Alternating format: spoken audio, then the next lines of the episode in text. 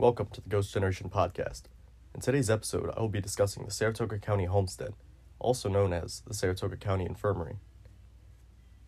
On December 5th, 1914, the first treatment facility was opened on the property in Providence, New York, 16 miles from downtown Saratoga. This location sits on the land of the once prominent Carpentier family. Horace Carpentier donated the land the homestead sits on, along with an initial $25,000 towards the construction of a health resort.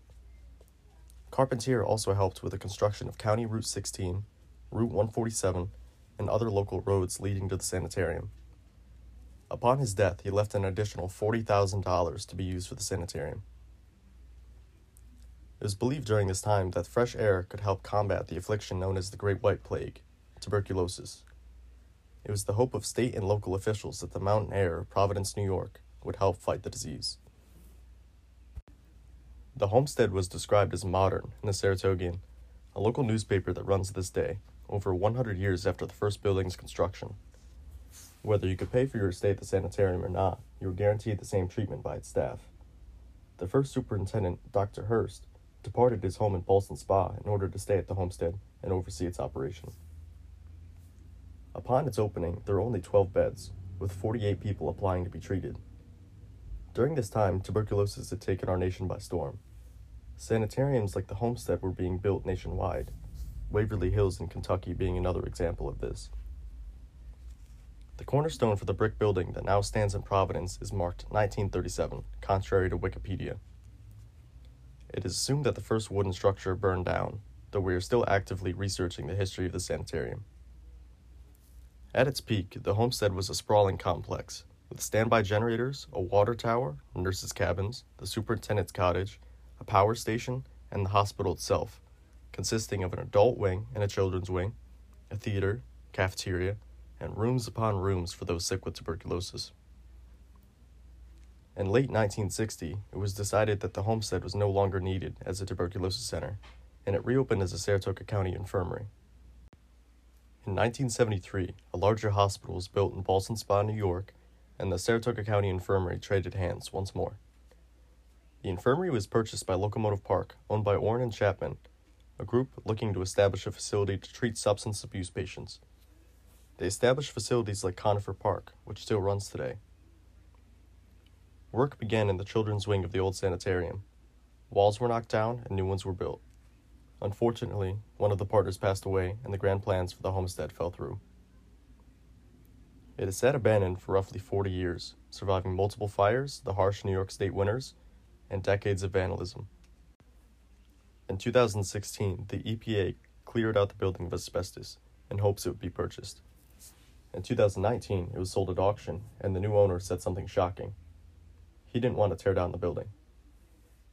Since early in the winter of 2019, I've been helping a friend from the South Falls Paranormal Society, Steve Brott, with tours and cleanup. Steve was designated as the local caretaker for the homestead. Tours run through his event company, Haunted Nights, and will be starting up again as soon as the coronavirus quarantine ends.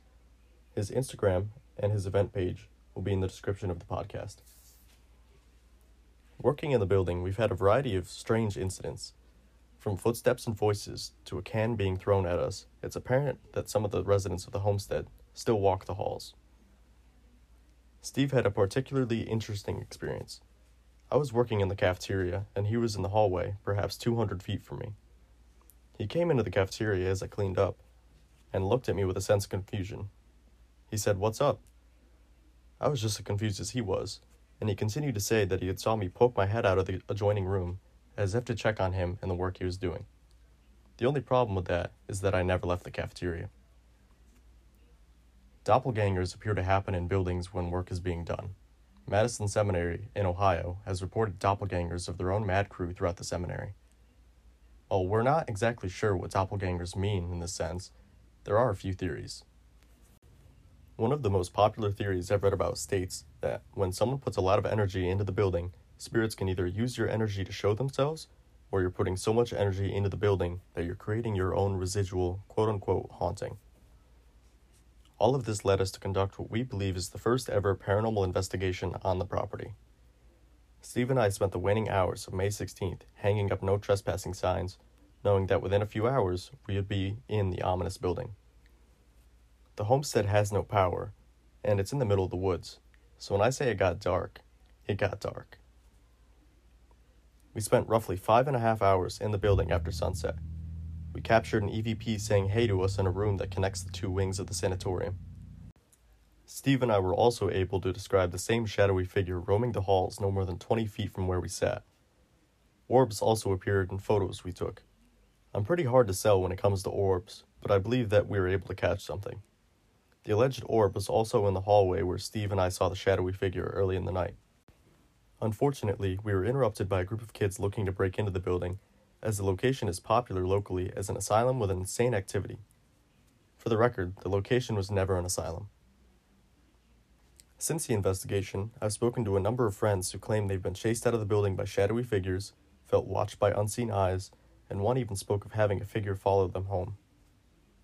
I wonder if the spirits of the homestead are able to differentiate who is breaking in and who is working, which may explain the difference in our experiences at the location. Or perhaps we caught the spirits on an off night.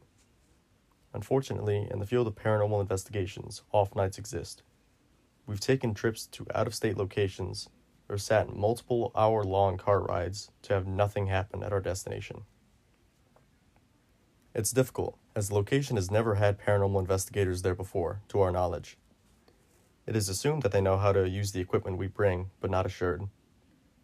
While we definitely had some intelligent interaction on the cleaning days, a lot of what we experienced on the investigation seemed residual. With time, I suppose we'll see how active the homestead really is. As far as renovations go, we've cleaned up the basement pretty well, and the first floor is much better too. We've boarded up several entrances that were used to break in, and we've taken measures to make it evident that the building is under renovation, both online with social media posts and in person with no trespassing signs.